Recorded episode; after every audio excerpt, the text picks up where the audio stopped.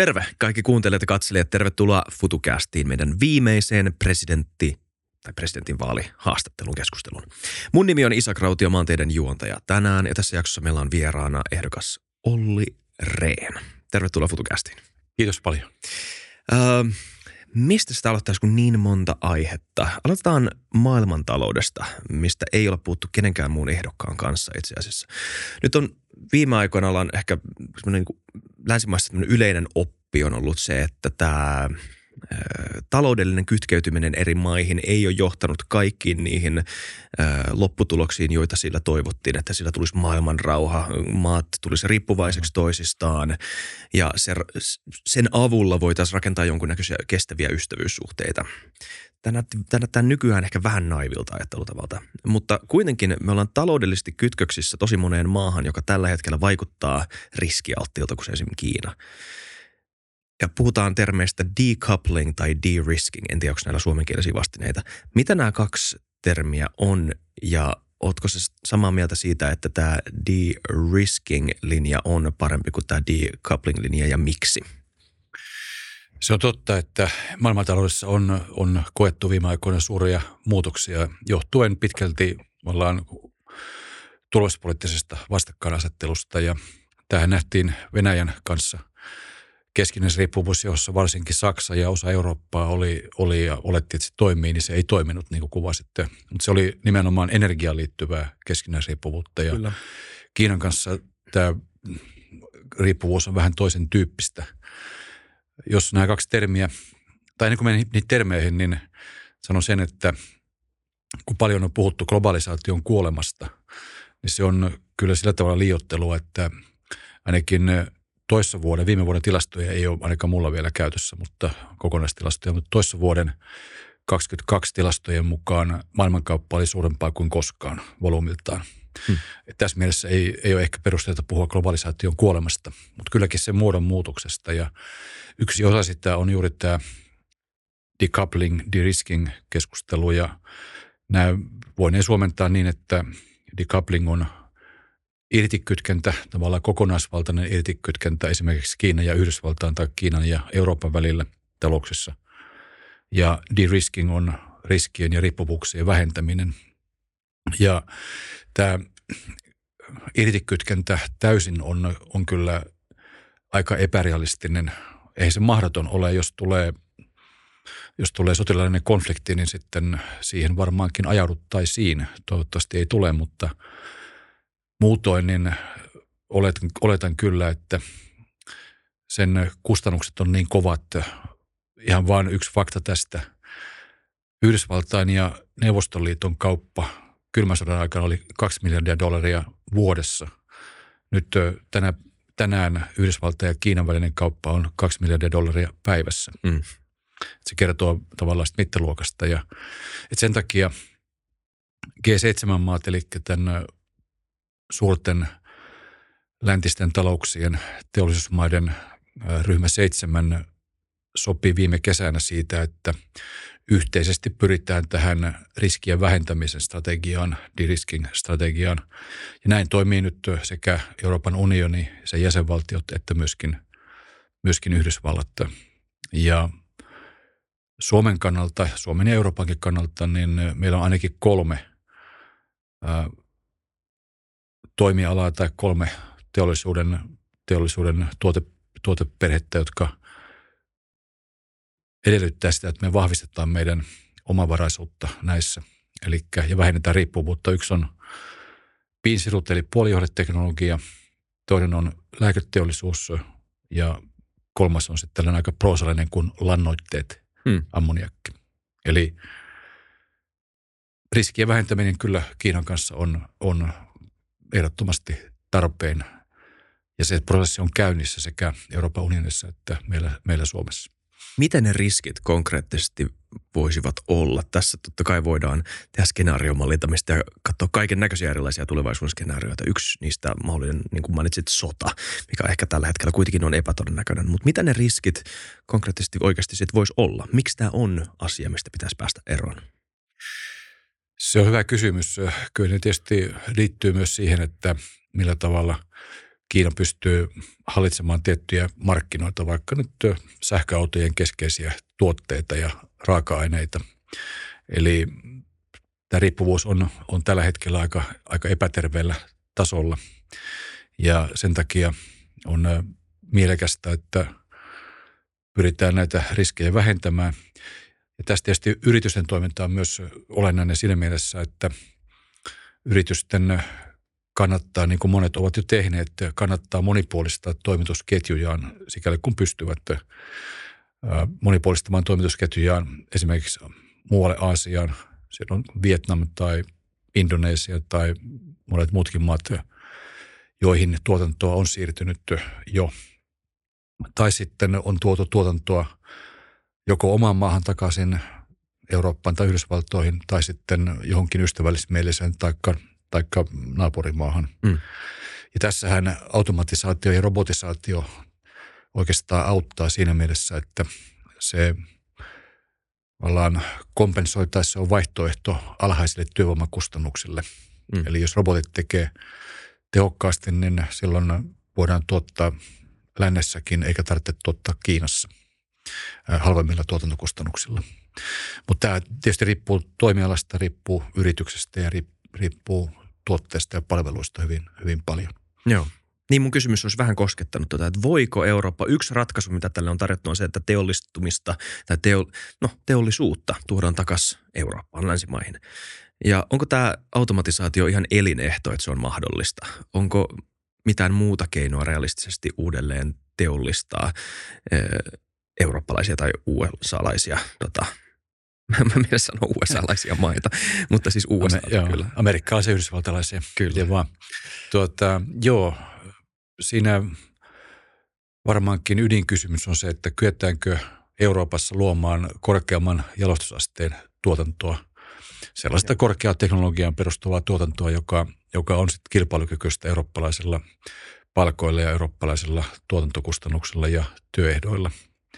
Ja monissa tuotteissa, monissa palveluissa näin, näin on, mutta varsinkin sanotaanko monet kestokulutustavarat, jotka eivät, eivät vaadi mitään viimeisen päälle teknologiaa, niin niissä ehkä okei, okay, automatisaatio, robotisaatio saattaa auttaa – auttaa, mutta Aasian maat ovat työvoimakustannuksiltaan kuitenkin edelleen selvästi edullisempia kuin Euroopan maat mm. noin pääsääntöisesti.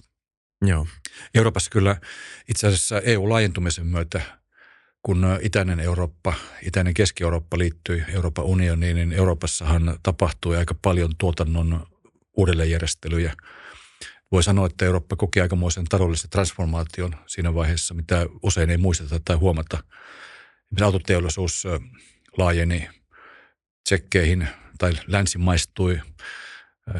Volkswagen konsernin, joka, jossa Skoda on osa konsernia, niin laajeni tsekkeihin, Slovakiaan, moniin muihin maihin tässä Keski-Euroopassa. Renault laajeni Romaniaan ja niin edelleen. Eli, ja sama tapahtui aika monissa muissakin, muillakin teollisuuden alueilla. Eli Eli tämä viimeisen 20 vuoden aikainen muutosprosessi itäisessä Euroopassa on oikeastaan tässä mielessä tukenut tuotannon säilymistä Euroopassa ja EUn perinteistenkin maiden lähialueella, eli nykyisessä Euroopan unionissa. Joo. Tästä puhutaan usein myös Suomen näkökulmasta tai maiden näkökulmasta sanalla omavaraisuus. Tuodaan takaisin alkutuotantoa ja jalostamista omaan maahan niin, että meillä on siitä täysi kontrolli. Mutta toisaalta yksi syy, miksi maailma on niin varakas kuin se on tällä hetkellä, on sen takia, että maat eivät ole omavaraisia, vaan käyvät maailmankauppaa, globalisaatio. Onko tämä uuma, uusi maailma, missä me ollaan de-riskattu monta ö, tuotantoketjua tai tämmöistä niin kuin vientiketjua, onko se turvallisempi, mutta kuitenkin vähän köyhempi? Jos tämä menee tavallaan niin kuin laajamittaiseen ja syvälle käyvään vastakkainasetteluun, eli tämä turvallisuuspolitiikan vastakkainasettelu, ää, jos se heijastuu tänne talouden globalisaatioon, niin silloin varmastikin näin, näin kyllä. Toisaalta nyt on nähty, mitkä riskit liittyvät liikaan riippuvuuteen ja silloin minusta täytyy identifioida ne strategiset teknologiat tai kriittiset teknologiat, kriittiset toimialat, joilla on tarve tai joissa on tarve vähentää riippuvuutta ja taas sitten kansakunnan kannalta, Suomen kannalta meidän pitää katsoa, että meillä on tietyissä perustuotteissa, perustarpeissa kyky huolehtia ihmisten, ihmisten perustarpeista. Tarkoitan sitä, että meidän pitää pystyä eri asteisissa kriisitilanteissa varmistamaan, että suomalaisilla on leipää ja lämpöä. Nämä perustarpeet pitää pystyä tyydyttämään ja sen takia meillä pitää olla riittävän vahva omavaraisuus ruoantuotannossa ja myöskin energiataloudessa, jotka molemmat on yhteiskunnan kannalta hyvin perustavalla olevia toimintoja. Hmm. Lisää vielä itse asiassa maksujärjestelmät. Me tehtiin Suomen Pankissa aika paljon töitä sen eteen, että kun havaittiin, että Suomen maksujärjestelmä on hyvin haavoittuvainen, me ollaan riippuvaisia viisasta ja Mastercardista, niin me käynnistettiin jo monta vuotta sitten projekti, jolla pyrittiin saamaan finanssialaa ja pankkeja mukaan vapaaehtoiseen yhteistyöhön kansallisen varautumisen nimissä niin, että luotaisiin varajärjestelmät maksuliikenteeseen. Jos vaikka merikaapelit, maakaapeli menee laajemmin poikki, niin sitten meillä olisi kansallinen järjestelmä. Ei mikään ehkä viimeisen päälle mersulaatua, mutta kuitenkin, en nyt mainitse mitään automerkkiä tässä, mutta sanotaanko jotain heikompaa. Kuka ei sponsoroi meitä, ei hätää, ei tästä heikompaa, heikompaa laatua ja, ja äh, tämä ei edennyt minnekään ennen kuin sitten tuli, ja mä tuskastuin kyllä siihen passiivisen vastarintaan finanssialan puolelta aika lailla. Keksittiin kaikenlaisia tekosyitä aina, aina. mutta sitten kun tuli 24. päivä helmikuuta 2022, niin yhdessä valtiovarainministeriön kanssa Suomen Pankki käynnisti hankkeen, joka oli sekä lainsäädäntöhanke että yhteistyöhanke pankkien kanssa ja saatiin uusi lainsäädäntö voimaan kesällä 2022.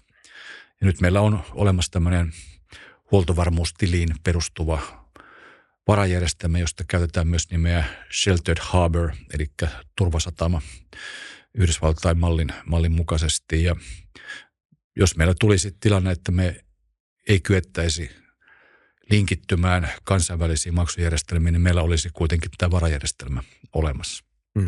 Ja sekin on, aika, se on hyvin tärkeä yhteiskunnan toiminnan kannalta. Että jos maksuliikenne äh, häiriintyy niin laajasti, niin se tietysti halvannuttaa yhteiskunnan toimintaa Joo. merkittävästi. Ja on myöskin pyritty ottamaan oppia Ukrainan kokemuksesta, jossa, jossa on kyetty pitämään maksuliikenne toiminnassa ja myöskin käteisautomaatit laajasti toiminnassa. Kyllä. Tuo on itse kiinnostava esimerkki, josta päästään mun mielestä tosi kiinnostavaan teemaan, kiinnostavaan kysymykseen.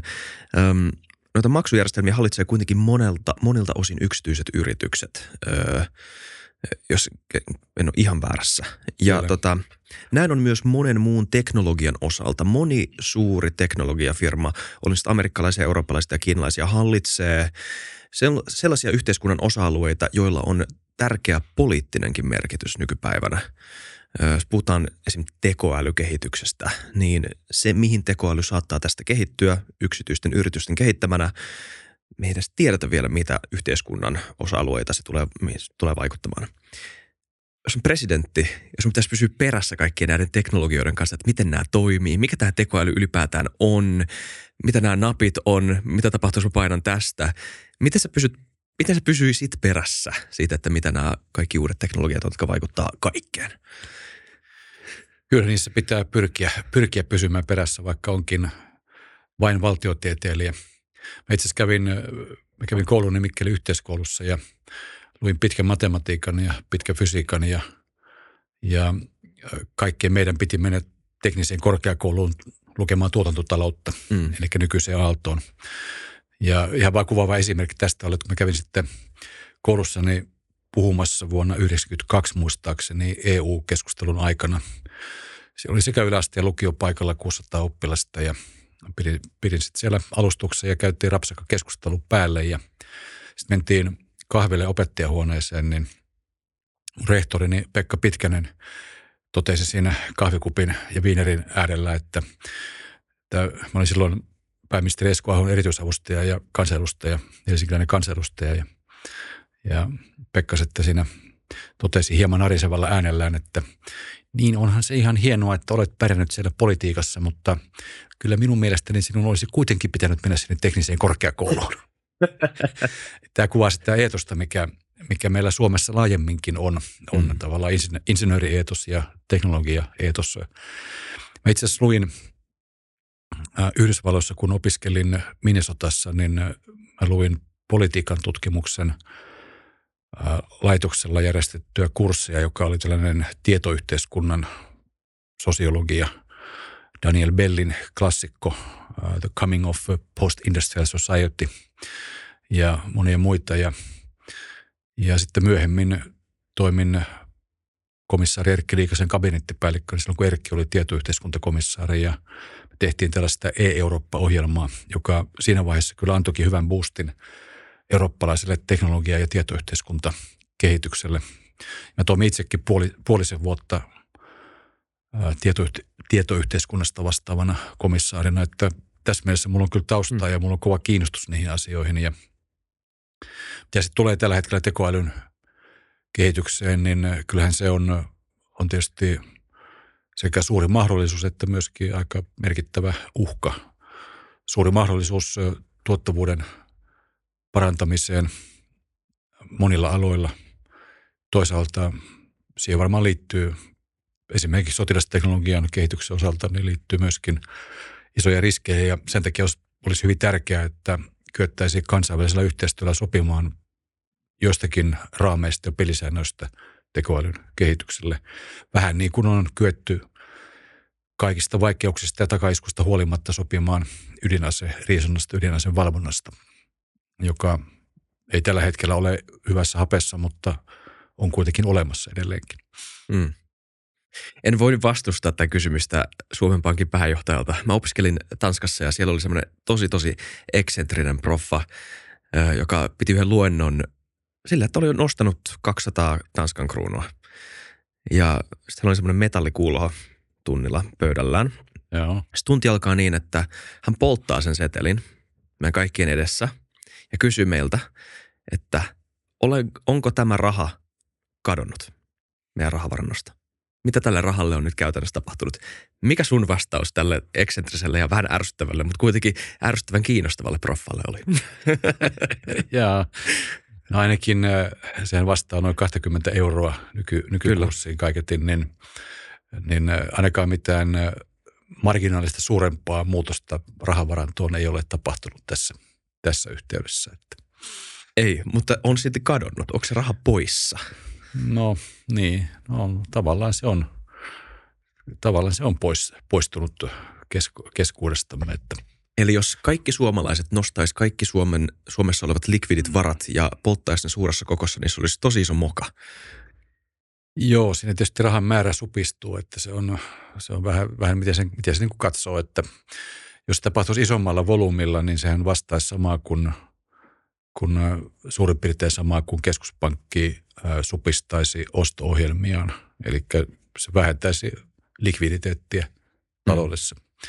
Mutta 200 kruunua tai 20 euroa, niin se ei vielä hetkauta suuntaan eikä toiseen. Että, Jep. että siinä puhutaan mieluummin kymmenistä miljardista, jota, jota liikutellaan. Esimerkiksi EKPn, EKP-osto-ohjelmien supistamistahti on ollut semmoista 15 miljardin luokkaa suurin piirtein mm. Karkeasti. Ja ne osto on, on, niissä puhutaan niin kuin, ei sadosta vaan tuhansista miljardista euroista vielä, vieläkin – mm. volyymiltä.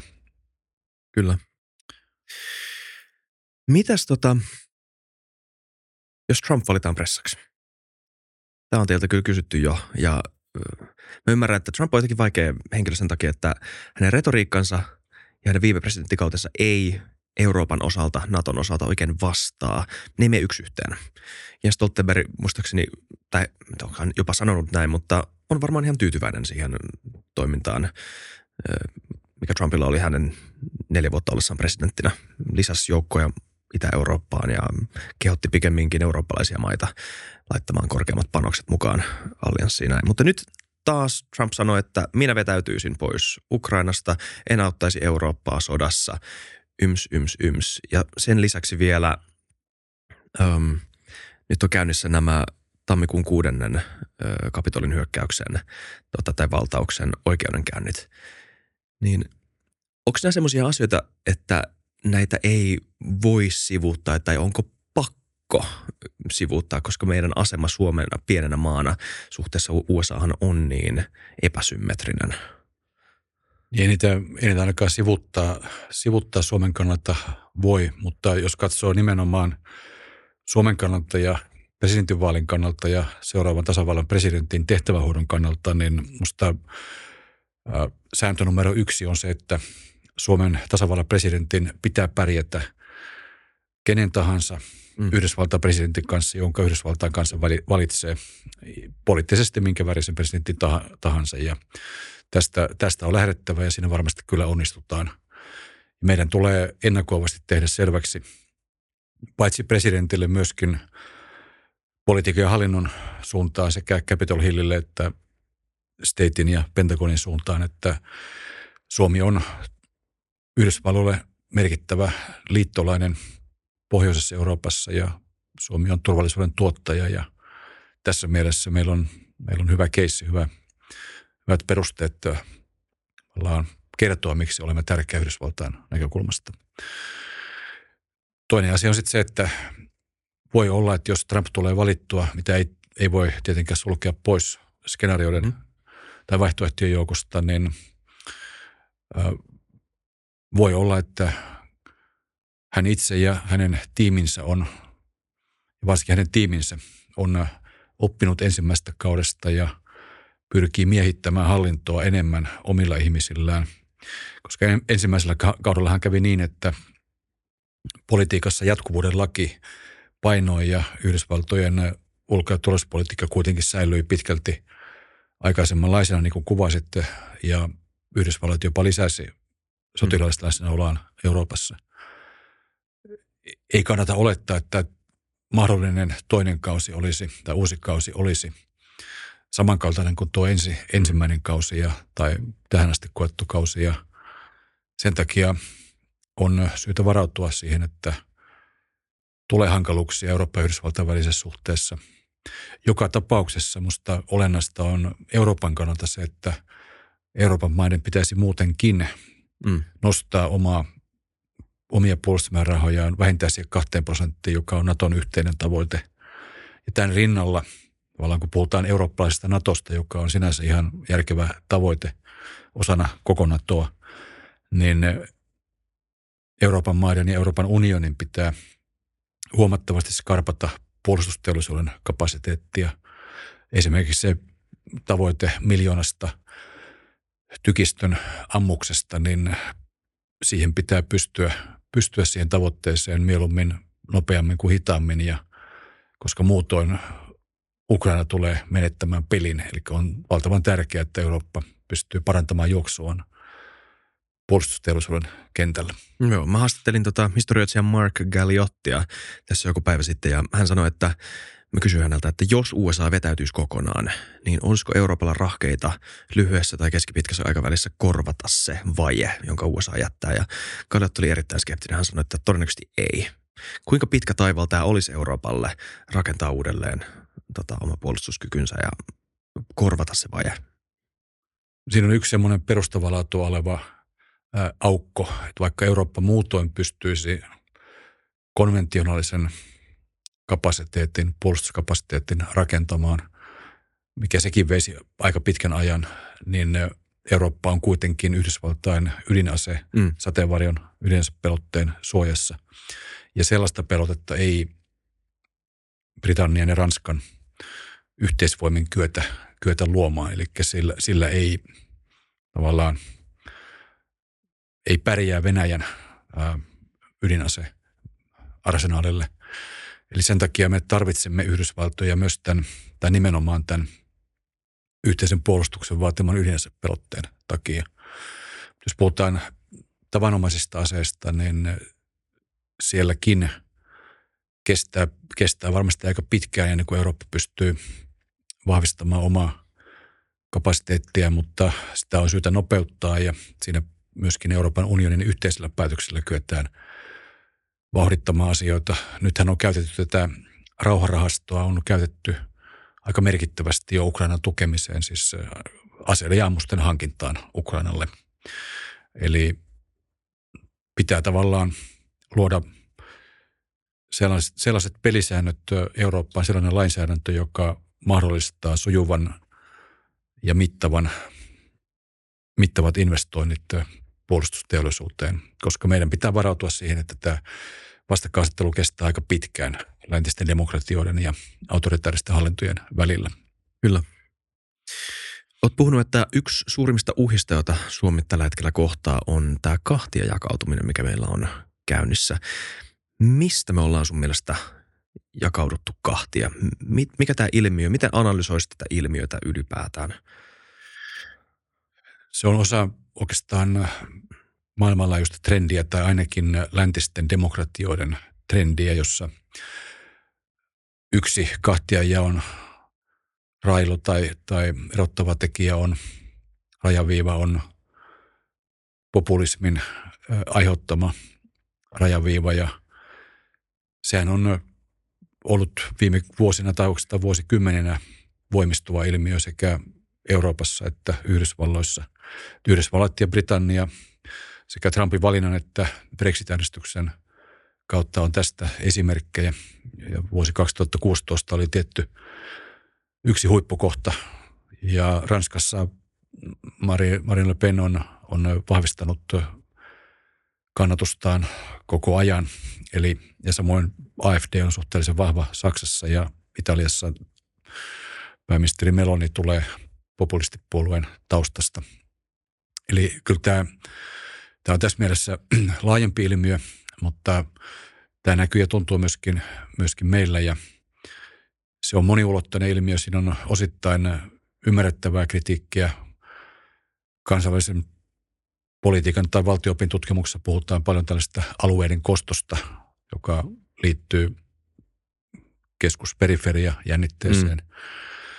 Mutta tämän lisäksi on myöskin monia muita, muita tekijöitä, jotka esimerkiksi se koulutuksen eriarvoistuminen, joka meillä perinteisesti on kyetty pitämään aika pienenä, niin se on, se on mitä ilmeisemmin lisääntynyt, kärjistynyt ja se on kuitenkin tässä nykymaailmassa, tietoyhteiskunnassa, koulutusyhteiskunnassa, niin koulutuksen tasavertaisten edellytysten merkitys on todella suuri ihmisten pärjäämiselle myöhemmin työelämässä. Ja, ja tavallaan tämä sosiaalinen ja kulttuurinen pääoma on, on merkittävä tekijä ihmisen elämässä ja yhteiskunnassa. Ja sen takia sen kaltaista eriarvoisuutta pitäisi pyrkiä välttämään.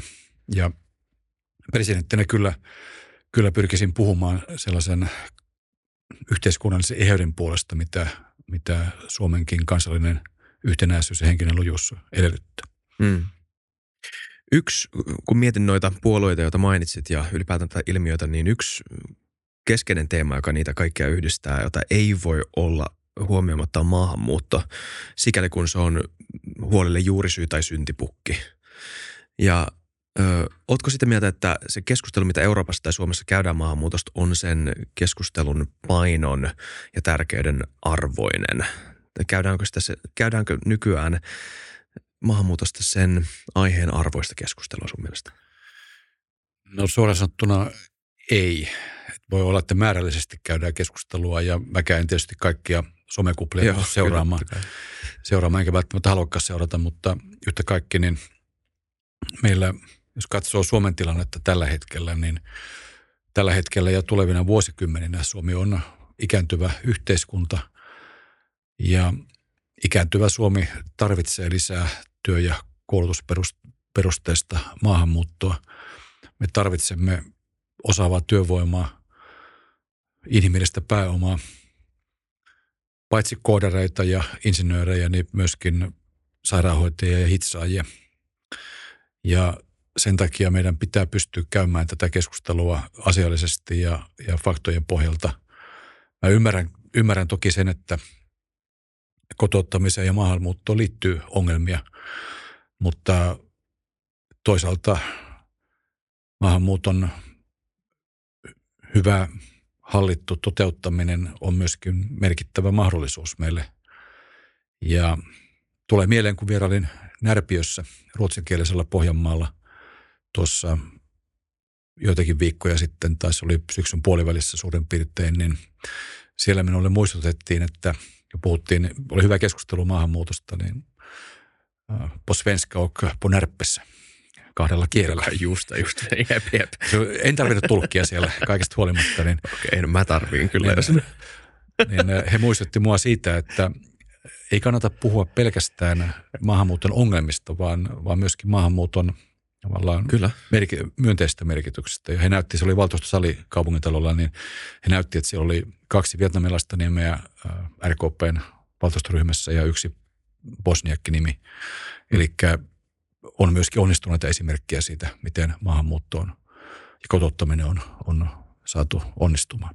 Joo, ilman muuta kyllä. Joo, mainitsit monta hyvää syytä tuossa, että miksi sitä tukee, mutta tämä niin polarisaation vähentämiseksi. Ja sä oot mun mielestä itsekin sanonut näin, että me pystytään, meidän pitää myös pystyä puhumaan siitä – tai niistä vaikeista kysymyksistä tavalla, joka on asiallinen, joka ei Kyllä. halvena kenenkään ihmisarvoa. Niin haluaisit antaa esimerkin yhdestä tämmöisestä asiasta, minkä sä voisit ottaa asiallisesti esille, joka on sun mielestä ö, niin vastapuolen osalta hyvä pointti, joka sussakin herättää kysymyksiä – joihin et välttämättä osaa vastata tai Tuo muoto ehkä vähän sekavasti tuon kysymyksen.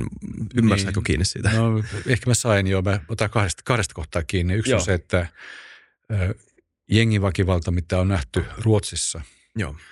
josta kaunokirjallisuudessa äh, Kurt Wallander, siis Henning Mankel, jo varoitti 90-luvulta lähtien. Joo niin se on asia, joka, jossa meidän pitää ottaa Ruotsista oppia siinä mielessä, että me vältämme nuo ongelmat ja pitää tehdä sellaista ennaltaehkäisevää toimintaa myöskin kaupunkisuunnittelun ja yhteiskuntasuunnittelun koulutuspolitiikan osalta, jolla vältetään liika segregaatio, liika alueiden eriytyminen.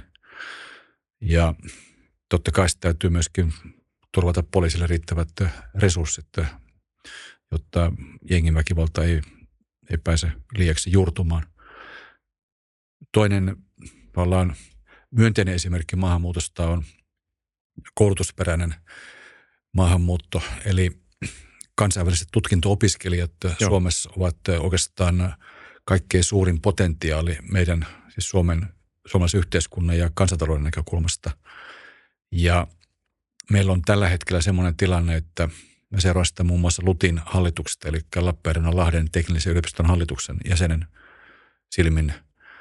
Ja sielläkin meillä on aika lailla sama suuri luku kuin muualla yliopistoissa, että noin, ja ammattikorkeakoulusta, eli noin puolet Suomessa tutkintoa suorittaneista kansainvälisistä opiskelijoista jää Suomeen työelämään. Mm. Tavoite pitäisi olla itse asiassa koulutuspoliittisen selonteon mukaankin on 75 prosenttia. Eli tämä on iso potentiaali ja, ja yksi ongelma tässä on semmoinen, jonka vaimoni, vaimoni Merja itse näkee tuolla Metropolia-ammattikorkeakoulussa aika, aika hyvin, että kun insinööriopiskelija aloittaa viimeistä vuotta, neljättä vuottaan, siis kansainvälinen tutkinto-opiskelija, niin Migri alkaa hätytellä, että eikö pitäisi kohti jo valmistautua lähtemään pois Suomesta, kun sen sijaan TEMMin Talent Boostin, siis työ- ja elinkeinoministeriön Talent Boostin tai, tai vastaavan ää, elinkeino- ja koulutus viranomaisen kannattaisi mieluumminkin kannustaa ja luoda yhteyksiä tälle, näille henkilöille päästä työelämään tai harjoittelupaikkaan. Ja minusta olisi tärkeää, että suomalaiset yritykset ja yliopistot, samoin kuin ammattikorkeakoulut, pyrkisivät parempaan, systemaattisempaan yhteistyöhön nimenomaan siinä, että yritykset osaltaan pyrkisivät löytämään näille kansainvälisille tutkinto-opiskelijoille työpaikan tai harjoittelupaikan. Mm. Mä olen ihan varma siitä, että tässä meillä on aika paljon hyödyntämätöntä potentiaalia ja oikeastaan vetoankin suomalaisiin yrityksiin ja niiden, niiden järjestöihin, että tästä kannattaisi ottaa koppia ja viedä tätä asiaa eteenpäin. Joo, kyllä. Öm, Kuinka vakava asia tämä kahtia jakautuminen on? Miksi sä oot siitä huolissas? Liittyykö se johonkin spesifiin kysymykseen, josta me ollaan kahtia jakautuneita, joista, josta, josta olisi hyvä, että meillä olisi ikään kuin mielipide, mielipiteiden eheys, tämmöinen niin kuin semisuomettuminen, tai ähm, liittyykö se siihen, että tämmöinen kahtia jakautuminen, sillä on paljon niin kuin sivuvaikutuksia, että se luo epäluottamusta ihmisten keskuuteen yleisesti ja ehkä jossain vaiheessa johtaa jonkunnäköiseen demokraattiseen kriisiinkin. Kansalaisyhteiskunnan rakenteet hajoavat. Mä kannatan tehdä yksi asia selväksi. Mä kannatan avointa yhteiskuntaa ja se edellyttää tietysti avointa, Joo, anteeksi tuosta avointa asiallista, vihjailusta. En avointa, avointa asiallista keskustelua. Eli mä en halua mitään pakotettua Kyllä. yhtenäisyyttä, vaan mieluummin tällaista aitoa orgaanista Joo.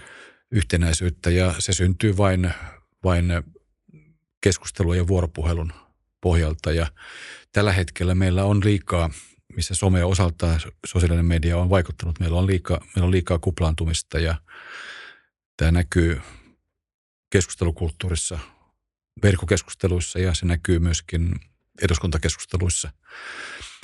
Mutta tällä hetkellä mä on kyllä erityisen huolissani tilanteesta työmarkkinoilla, jossa ollaan mm. ajautumassa yhteen törmäykseen. Toivottavasti seuraava presidentti ei joudu aloittamaan virkakautta ensimmäinen kolmatta – 24 yleislakko tulemissa, niin kun, hmm. mitä sitten tulee 44 plus 24, eli 68 vuotta sitten tapahtui, hmm. kun Urho Kekkonen aloitti tasavallan presidenttinä. Silloinhan meillä maassa oli yleislakko samana päivänä. Eli tämän yhteentörmäyksen välttämiseksi, niin nyt kannattaisi kyllä sekä hallituksen että työmarkkinajärjestöjen – hengittää syvään, pakittaa, pakittaa vähän ja pyrkiä keskustelemaan, hakemaan neuvotteluratkaisua näistä uudistuksista, joita tarvitaan työelämässä, työmarkkinoilla mm. kyllä. Ja peruttaisin nämä työtaistelutoimet, koska meidän talous on muutenkin taantumassa ja jos me joudutaan lakkoaaltoon lopputalvesta tai kevään, kevättalven mittaan, kevään mittaan, niin se ei kyllä hyvää lupaa Suomen taloudelle. Me mm. luisutaan sitten taantumasta suoranaiseen talouskriisiin ja tämä pitäisi kyllä, kyllä pystyä välttämään. Joo. Ja siinä ohjenuora on se, että Suomea ei, ei rakenneta selkävoitoilla, vaan, vaan joukkuepelillä. Ei rakenneta ridelle ja repien, vaan neuvotellen ja sopien. Joo. Joo, sanon vielä Anteeksi, ei ollut siis tarkoitus olettaa, että toivoisit suomettunutta Suomea jostain uudesta aiheesta, mutta tota, hyvä, että se kävi selväksi. Joo, joo, hyvät ymmärsin kyllä, ymmärsin kyllä. Mutta tota, öö, joo, tiedä, haluatko keskustella tästä asiasta näin yksityiskohtaisesti, mutta näistä työmarkkinaneuvotteluista puheen ollen, onko sun mielestä sit mitään, mitä mieltä sä oot siitä, että minkälaiset kompromissit, minkä tyyppiset kompromissit olisi sun näkökulmasta molemmilta osapuolilta reiluja ja odotettuja, sellaisia, missä ehkä, sellaisia asioita, missä voisi joustaa tarvittaessa, että saataisiin näitä, näitä uudistuksia aikaan? Tietysti tasavallan presidentin tehtäviin ei kuulu mennä Kyllä. yksityiskohtiin työmarkkina-asioissa.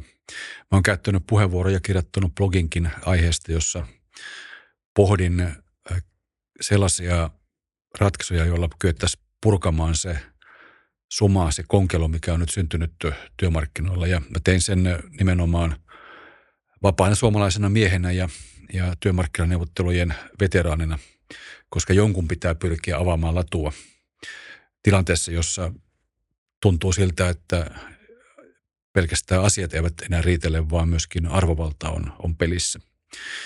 Ja silloin hain sellaista ratkaisua, joka tavallaan löytyisi se, semmoisista asioista, joissa, jolla ei ole paljon käytännön merkitystä, jolla on vain enemmän symbolista merkitystä. Ja esimerkiksi tämä ensimmäisen saikkupäivän palkattomusta, ensimmäisen sairaus, sairauspäivän palkattomuus, niin sillä ei ole kovin suurta käytännön merkitystä, koska se on työehtosopimuksissa yleisesti hoidettu tavallaan toisella tavalla.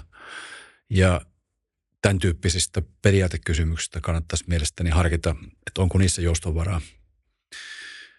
Ja toinen kenttä on sitten ehkä tuo paikallisen sopimisen edistäminen, joka on mielestäni kyllä tarpeellista ja jopa välttämätöntä, että suomalainen työelämä, työmarkkina kaipaa tässä suhteessa uudistuksia, mutta sen tavallaan tasapainottamiseksi ja luottamuksen vahvistamiseksi olisi mielekästä lisätä yritysten, työntekijöiden osallistumista yritysten hallintoon aika pitkälle Ruotsin ja Saksan mallin mukaisesti, josta siitä on valtaosin hyviä myönteisiä kokemuksia. Hmm. Mä oon keskustellut monien suomalaisten yritysjohtajien kanssa, jotka on olleet, olleet Ruotsissa tai no lähinnä Ruotsissa yritysten johtotehtävissä tai hallintotehtävissä ja heillä on, heillä on näistä pääosin myönteisiä kokemuksia. Ihmettelen sitä, miksi ei Suomessakin voisi tällä, tällä kentällä edetä. Yes. Kiitos tosi paljon Oli Rehn tästä haastattelusta. Viimeisenä kysymyksenä, keitä ovat sun lempi jats-artistit? Tiedät, että tykkäät jatsista. Kiinnostaa vinkit. Kiitoksia. Mä tykkään tosiaan jatsista ja mä olen porijatsien kävijä 80-luvulta ainakin ja olen nähnyt Miles Davisin Porissa, joten ei pelkästään sen takia, mutta muutoinkin, niin Miles Davis on kyllä ehdottomasti, ehdottomasti suurin ikisuosikkini ja on monia muitakin, John Coltrane ja Wayne Shorter ja mm. niin edelleen, mutta Miles Davis on ykkönen ja mä olen iloinen, kun tähän liittyy pakko kertoa, kun tyttäreni Silva, hän oli noin kaksi-kolmevuotias ja oltiin sitten kesämökillä. Kesämökillä mun vanhemmat oli silloin vielä elossa ja sitten kysyin kolme kysymystä häneltä, että ensimmäinen oli se, että mikä on paras paikka maailmassa? Se on ukin lämmittämä sauna. Mikä on paras ruoka maailmassa? Se on mummin tekemät paistamat muikut. Kuka on paras jatsmuusikko maailmassa? Miles Davis. oli, oli oppi mennyt hyvin perille. Että Kyllä. Ei mitään indoktrinaatiota, mutta oppi perille. Kyllä, avoimen keskustelun kautta opittu. Juuri näin, jo. Avoin, avoin yhteiskunta. Jo. Ihan itse, itse saa päättää. Jep. Kai hän edelleenkin kuuntelee Miles Davisia. Se on kyllä pirun hyvä. Kind of Blue-albumi vai mikä, mikä Miles Davis? No se on kyllä tietysti klassikko. Mm. Ja, ja Spanish, Spanish Sketches on myöskin, Joo. myöskin ihan mainio. Se on ehkä yksi mulle biisejä. Joo. Se on hyvä maku. niin myös. Tota, kiitos kaikki katselijat. Kiitos Olli, Reen. Kiitoksia Ennen kaikkea. Ja kiitos kaikille katselijoille ja kuuntelijoille. Nähdään ensi kerralla. Moi moi.